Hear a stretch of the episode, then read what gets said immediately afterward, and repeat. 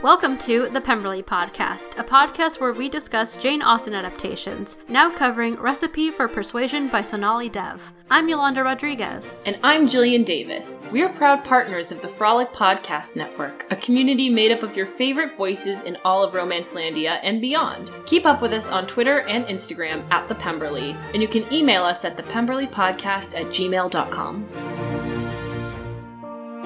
This episode is brought to you by Kensington's newest title from best-selling author Kate Pearce, The Rebellious Rancher. Attachment to the land, hard work, and community is what sets the folks of Morgantown apart from the everyday. In Kate Pearce's third Millers of Morgan Valley romance, a rough-around-the-edges cowboy and a pampered actress on a camping adventure must find common ground in order to survive the elements in the wild, and each other. But can a jet-setting movie star and a homebody cowboy find the best of both worlds? Author Kate Pearce is known for her ability to create a realistic and compelling community filled with complex characters which readers, especially fans of Western romance, love revisiting. You can find The Rebellious Rancher by Kate Pearce wherever books are sold. Find out more at kensingtonbooks.com. Hello, everyone, and welcome back to another exciting episode of The Pemberley Podcast. We're going to talk about chapters 11 and 12 of Recipe for Persuasion this week. So previously, Ashna and Rico figure out how to work together for the show, and Ashna continues to deal with her mother's disapproval.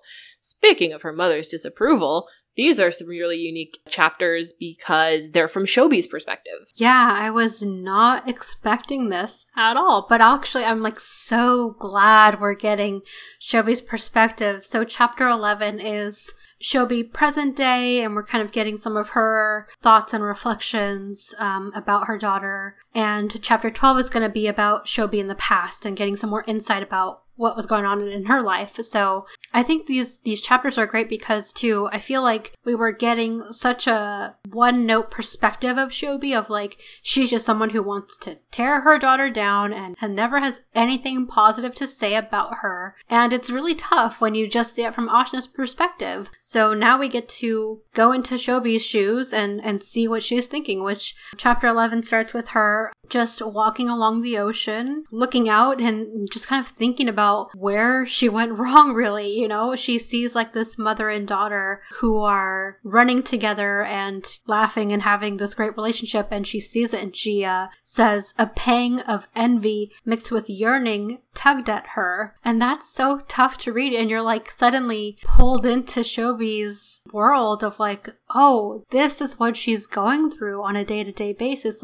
What we thought was just sort of this distant mom who wanted to judge her daughter every so often by calling her and being you're doing everything wrong, actually wants and yearns for this healthy relationship with her daughter and wants to be close to her and wonders even if it's too late. So I thought this was whoa, we're getting this whole other side to Shobi that we didn't expect. And even seeing how what Ashna says affects Shobi just as much as the things Shobi says to Ashna. Shobi has the line of repeating in her mind of, Mina Kaki is helping me. And that's something Shobi has heard so much over her of Ashna's life of no, don't worry about it, Mina's helping me. And that's something that hurts her because on the one hand, it's great. I mean, to Ashna, it's great that she does have Mina and who's been helping her all this time, especially when her mom left her. But on the other hand, Shobi feels that should be me. I should be the one who is able to help her. And to Shobi, she feels well, I can't help her because she keeps blocking me out. But also, I mean, they are thousands of miles apart too. There's only so much that she can possibly do or help with over the phone. That's a little bit of what we're getting in this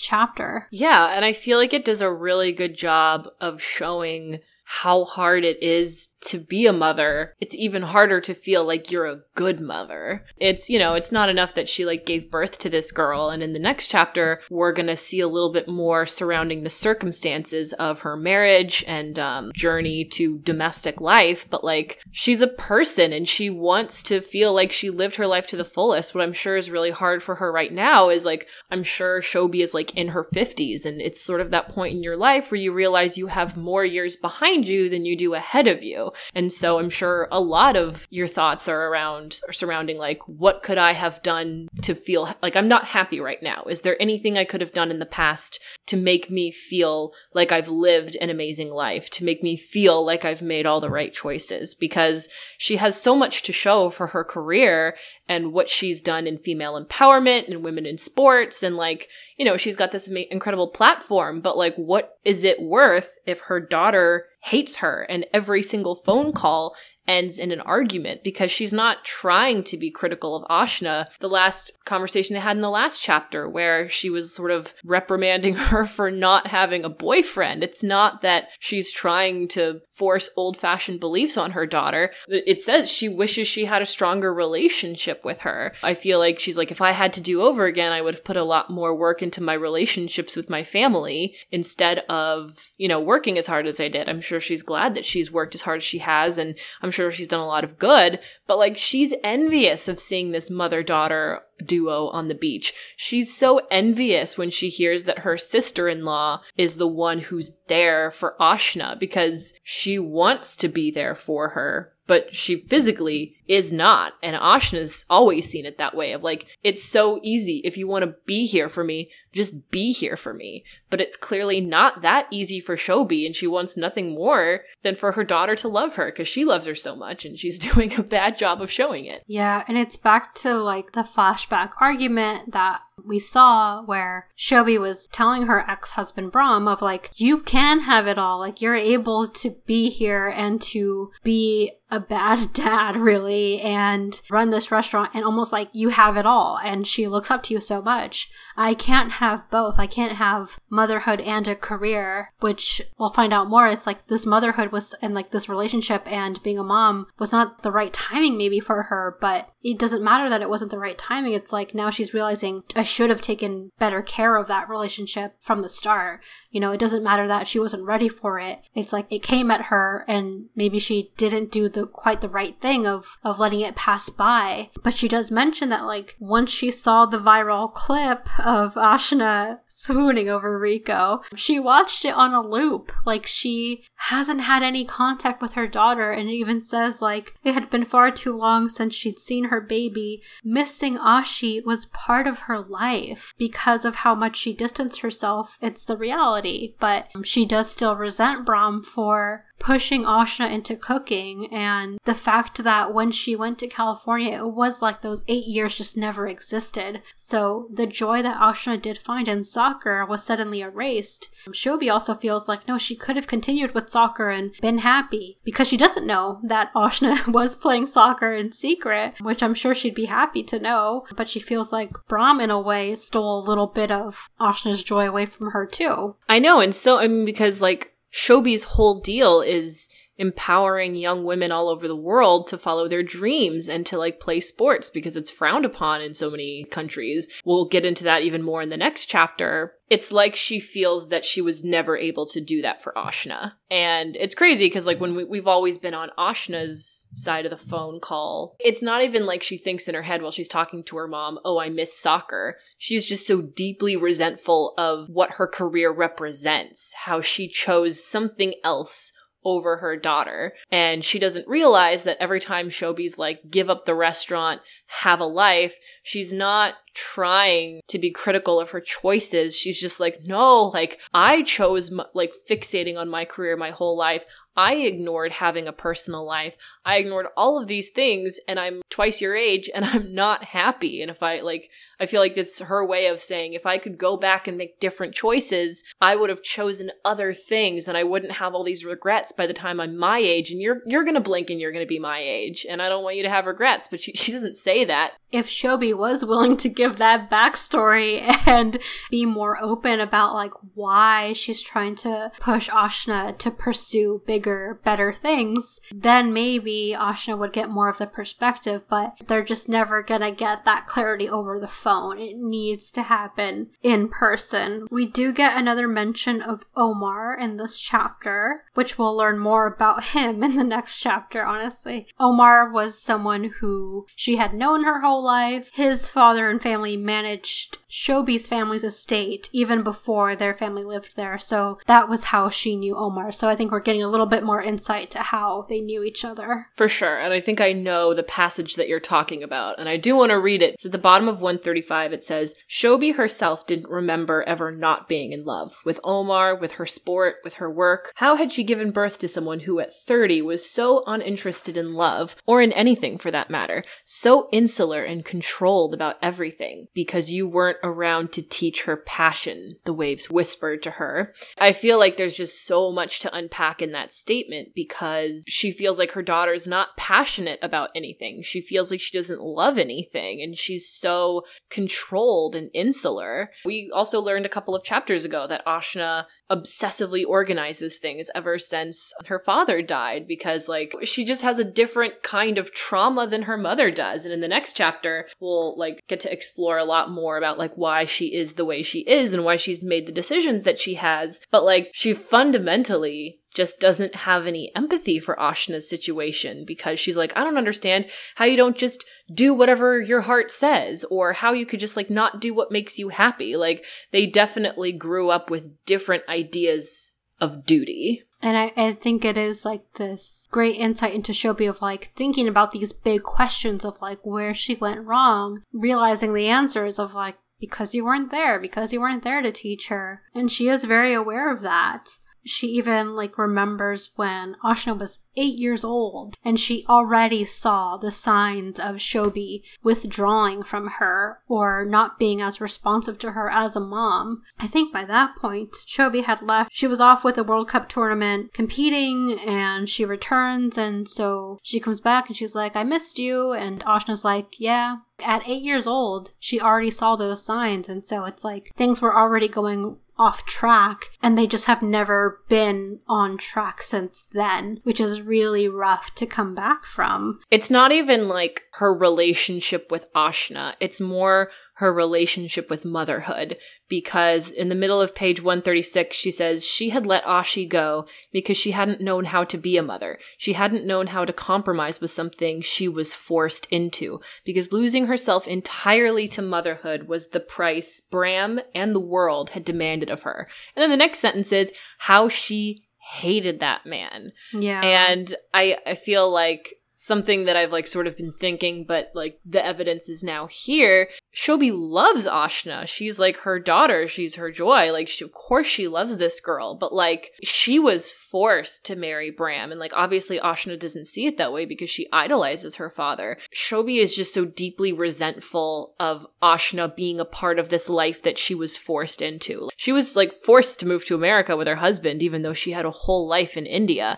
And she was going to be forced to, like, also probably this restaurant and to motherhood. Like, you know, she was expected to stay at home, make Ashna her world. Even though Ashna feels like her whole heart and her whole world, she is just so deeply resentful of those expectations that she ran away from all of it. That's all she knew how to do in order to, like, feel like her life was her own. One of the last things she kind of says to the ocean is, I want my daughter back. And she doesn't know how to start, really. And that's a long process of trying to figure that out, which in talking about being forced into motherhood and figuring out who Omar is in her life, we can go into chapter 12, where actually we get more of that backstory, because we get Shobi when she is 18, thinking about this guy, Omar, who wrote this letter that starts with, on your 18th birthday, 18 reasons why you own my heart. She was in love with this guy. They were in love, and you're like, oh my goodness, like, what was going on here? There's just so much to unpack there, because I'm like, oh my god, he's vulnerable with her, he's open with her, he's honest about his I don't even know this guy, but I know he's, like, an open, sensitive guy. Shobi in this flashback is the same age that Ashna was when her whole life went up in smoke, so there's, like, a lot of parallels here, but they look so different, because what we kind of get from the beginning of this chapter is that the Raje family is, like, top-notch royalty. And she's also kind of, like, I kind of think of it as, like, when Princess Diana married Charles. Like, she was, like, in the upper echelons of these social circles, but she married, like, the future king kind of deal. It sounds like she and Bram are good friends. It sounds like he's a total player. He dates international models. He flies all over the world and has a million girlfriends. And so she's that friend that's there for him every time and talks to him about things. And she has this very beautiful emotional romance with Omar, who, like you said earlier, Omar's father is keeper of her family's estate. Another thing that we get later on in this chapter, Omar's father was Muslim. There was this this new layer of his father was Muslim, his mother was a Hindu, but she died when he was very young. So Omar's not quite very religious. And this is a huge turnoff to her father. Everything about him is just a big red flag to him. Similarly to Ashna and Rico, whose whole relationship was secret, and he was seen as of a lower class. We're seeing such strong parallels to Shobi, who, trying to maintain the secret relationship, he had gone off to study to Oxford, and she's actually waiting to hear back of her applications to Oxford and Cambridge, trying to be closer to him, because obviously they still want to be together because he wrote her this beautiful letter. We don't get to see the full letter, but just the beginning is enough. Her father calls her in because he's I have something to tell you. It's this great opportunity. It's the best idea ever, and I'm sad I didn't think of it myself, basically. Her father tells her, the Rajes have asked for your hand for Bram, and she kind of stops listening to things, because she's this doesn't make sense in Shobi's mind. She's what do you mean? Bram is barely a friend. We've been friends for a year. Even in that year, we've just been friends. So what's going on? And I love that she's that's for my hands. What for? And then her dad's marriage. What are you talking about? So things quickly kind of click for her. And she's what do you mean? I'm 18. I'm just thinking about going to college. And he's oh yeah, he'll let you go to college. And she's whoa, what do you mean he'll let me? That was my decision. That's my choice if I want to go to college or not. I'm not gonna wait for this guy who's not even my husband to grant me permission to go. So there's a lot of things happening at play, because she's I can't get married. I'm in love with Omar. He doesn't know this, but I can't. I feel I'm seeing parallels between Ashna and Shobi's ability to compartmentalize their lives. And it's just all right, what do you need from me? It's just a lot of, there's just so much sort of subservience in this of just I'm just trying to live my life, but I've got to appease you. What do I need to say to you so that I can get my way? And I was very shocked at this sentence that he says, because she's did you hear from Oxford? And he's well, now even if you did hear from Oxford, I won't be the one deciding if you go. It's not a conversation of whether or not she is even going to accept. It's sort of an assumed yes too. Yeah. It's sort of here's this offer. You have no choice. You're going to accept and you're going to get married. And this is your life now. So that's also what's terrifying to Shobi. Now that she's sort of back to her sort of current state of shock, she didn't think Bram even wanted to be with her. He's got 10,000 girlfriends. They're all supermodel type. She says she was Shoban, plain old Shoban, with thick brows and oily skin and hips too wide. What interest would someone like Bram have in her? Then her dad's well, no, it was his idea. And I think it's the best idea in the world because, you could not do better than the Raje family. That's when she has to be real about her relationship with Omar, which does not go over well. Her father can't even understand. He's you're saying no to the Rajes right now. Do you know their status? Do you know how wealthy they are and what kind of life you can have if you just go forward with this? But then she does say, I'm in love with someone else and I will marry only him. Her father slaps her, and it's this very explosive moment, because it's something that Shobi wasn't ready to tell this secret. Her father wasn't ready to know it either. Neither of them were prepared for this moment. That does not excuse what her father did at all. He was awful in this moment because then he is so rude to her and being how are you in love with someone else when you've been with Bram this whole time? And she's I've not been with Bram. Like, he's just there. He's just a guy. Our families are friends. Like, I see him, but I have not led him on in any way. It says at the top of 147, Brand had spent most of their vacation talking about his many girlfriends. Like, yeah. I already don't want to marry this guy. You don't want to marry the guy who is unloading all his girlfriends about you, and then suddenly it's his idea to marry you. I mean, to me, that sounds like, he does sound like the kind of guy who wants to have his cake and eat it too, where, like, Shobi's going to be, like, a very dutiful wife, like, they're really good friends, and so he's like, great, I'll marry my best friend. Part of me thinks he has no intention of letting up on these, like, international girlfriends kind of thing, like his playboy. We've gotten lots of hints over the past several chapters of just, like, people refer to him as HRH, his Royal Highness. Like, he definitely carries himself with princely airs, and he has, like, a lot of entitlement, and it sounds like he thinks he can just make the world revolve around him. And another thing that is an extreme parallel to Shobi and Ashna is they both felt like they had to hide their teenage romances because they are not, the guy was not their idea, or, like, their family's idea of, like, what a good boyfriend, husband figure is. It's, like, terrible what her father does to her. He even says, like, this horrible sentence at the bottom of 147, if you were in love with someone else, you shouldn't have cavorted with Bram for the past year. I did not raise a whore. Holy crap. She didn't even think Bram was interested in her like that. This is, like, all kinds of shocking to Shobi, and she's very overwhelmed, and she's 18. Yeah, and I mean, you think about Ashna, and it's like, this is a whole side of the story that Ashna has no idea about either, because in her perspective, like, they got married, they had Ashna, suddenly Shobi didn't want to be a mom anymore, so she left. Ashna doesn't know that, like, how much her and her mom's stories are so similar. If only Ashna knew, and if only Shobi could be more open with her daughter. And I think that's honestly something that she's debating, and she's like, you know what? I think maybe it's later in this chapter, but I think it was in chapter 11 where Shobi is starting to think, you know what, maybe Ashna should know all of this because this is going to help us actually bond and become closer. Like, maybe if she just understood my perspective and my story, she would be able to better understand that this, whoever this guy she built up in his head to be of Bram being like this perfect father, that's not the case. And that wasn't what Shobi saw at all. So this very specific side that Ashna saw isn't the full picture either. But in talking to her father and realizing that no, this isn't a prank, that Bram is actually asking for her hand, she says that she's in love with Omar. He's like, what? The son of a servant? Like, he's the one that you are in love with? Not only is it the fact, like you mentioned, he's of a different religion, that he's of a lower class. So it's just like these two things that there's no way that her father is ever going to approve of. And so she has to marry Bram. And he takes it a step further because, you know, she's trying to be steadfast in her love and her dedication to Omar because, I mean, the other thing is, because,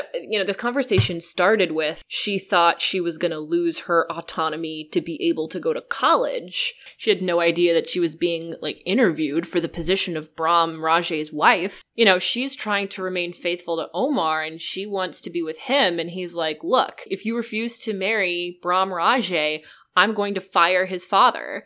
And he goes into the fact that, like, he's actually done a lot for his father. He says at the bottom of 148, I paid for his daughter's wedding, for his wife's treatment and wake, his son's education. And he does this to me? Is the bastard stupid? He owes me millions of rupees. The two families have been very generous to each other. Now that Shobi is in love with his son, that all goes out the window. And he's like, I will fire this man and ruin this man's life if you keep seeing Omar. Yeah, because he even is like, I could frame it so that it looks like he's basically been stealing all this money from me, and frame him and, like, put him in jail, even fully ruin his life. It's like this awful place to be put in where she's like, I love Omar so much, but is it choosing him and ruining his family's life forever, or sacrificing their love to make sure that they do have a good life still? Those are the two options that she has to choose between. Like, that's it. There's no other option, which is awful. And it's like, obviously we kind of find out like through what's happened, she has to choose Bram. Like, I wonder like how the, I hope we find out more, but like, I wonder how this played out then, because I mean, if she was still communicating with Omar over letters and hoping that she might go to Oxford, like how much does it hurt then to then maybe the next letter or the next thing he hears is like, oh, by the way, Shobi's married now. And like when they were still communicating and still in love with each other. And now like all of that is out the window. For sure. And like in connecting Shobi's situation to Ashna's, because we know from that flashback argument between Bram and Shobi, we know that he knows about Omar. So like he fully knew that his wife was deeply in love with someone else, and he essentially like tore them apart by making her an offer she couldn't refuse. I wonder how much that experience that he had played into telling her she had to break up with Rico. Yeah. Because I'm sure it was like a very similar thing of like this guy, he's like of a lower class, was raised in a different culture, like my daughter can do so much better, she should have the best. The same way her mother had to like ditch that loser to marry me. Like I'm very curious to know what was going through his mind when he found out that Ashna and Rico were seeing each other. Yeah, because I mean in his mind then he sees Rico as Omar. And so he's like, yeah, of course, he's not good enough for you. Like, he's not really talking. He doesn't even, I'm sure, get to know Rico at all. So he's really just basing it off of, like, imagine this is Omar. No, you're not good enough. Get away from her. It sucks then because you're like, oh, man, if only Shobi knew about this relationship, about Ashna and Rico, she would have been 100% supportive of her daughter and been like, forget everything your dad is saying. Forget all of that. Go and run off and be happy with him. I made that mistake, and thankfully, like, you don't have to rely on family money or getting blackmailed or anything like that. You're not being forced into the situation. Ashna was just more emotionally influenced to make that decision rather than feeling like she was a family obligation in a way. So if only Shobi had been there for her and been present in her life enough to know what was going on, maybe things would have unfolded very differently. This flashback is really important for understanding Shobi's upbringing because she was just so controlled and so manipulated like her whole life. You know, she's like so good at cricket. She loves it with her whole heart. And she just wants to go to college and like live this life. Suddenly college isn't an option anymore. Who she loves isn't an option anymore. Like eventually staying in India and becoming a mother is probably like not like a choice for her. And so she was just like forced to do so much of like what her father wanted and then what her husband wanted for so long, these like entitled men. I can definitely see where she was like, it's now or never. I have to have my own life. Otherwise I'm going to go crazy. I mean, I don't know if we're going to get Brahm's point of view, but like, he was someone who thought he was in control and very entitled to a lot of things, and he was so overwhelmed by everything, he killed himself.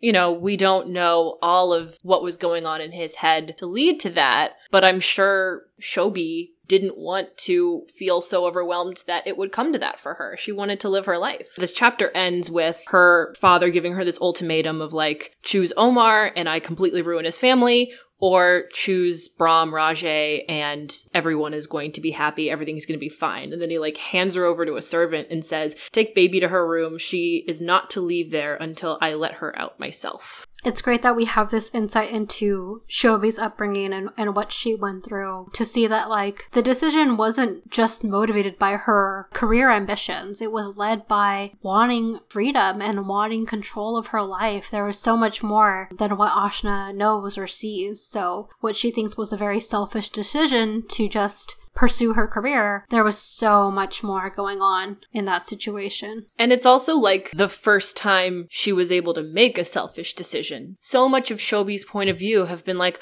I was always passionate about this and passionate about that, and I would fight for this and fight for that, and how come my daughter's not the same way?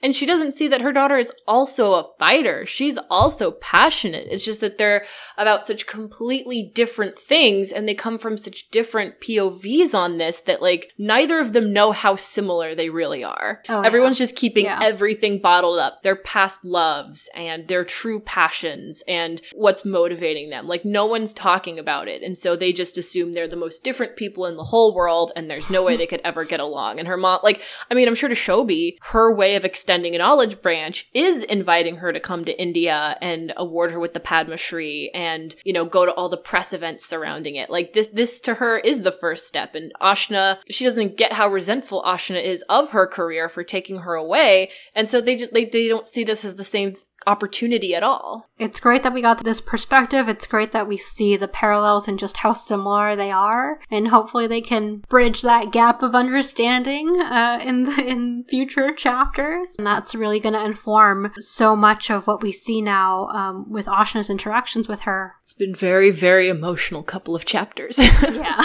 very much. All right. So next week we'll talk about chapters 13, 14 of Recipe for Persuasion, and I am truly at the edge of my seat, knowing what happened to Shobi, so stay tuned.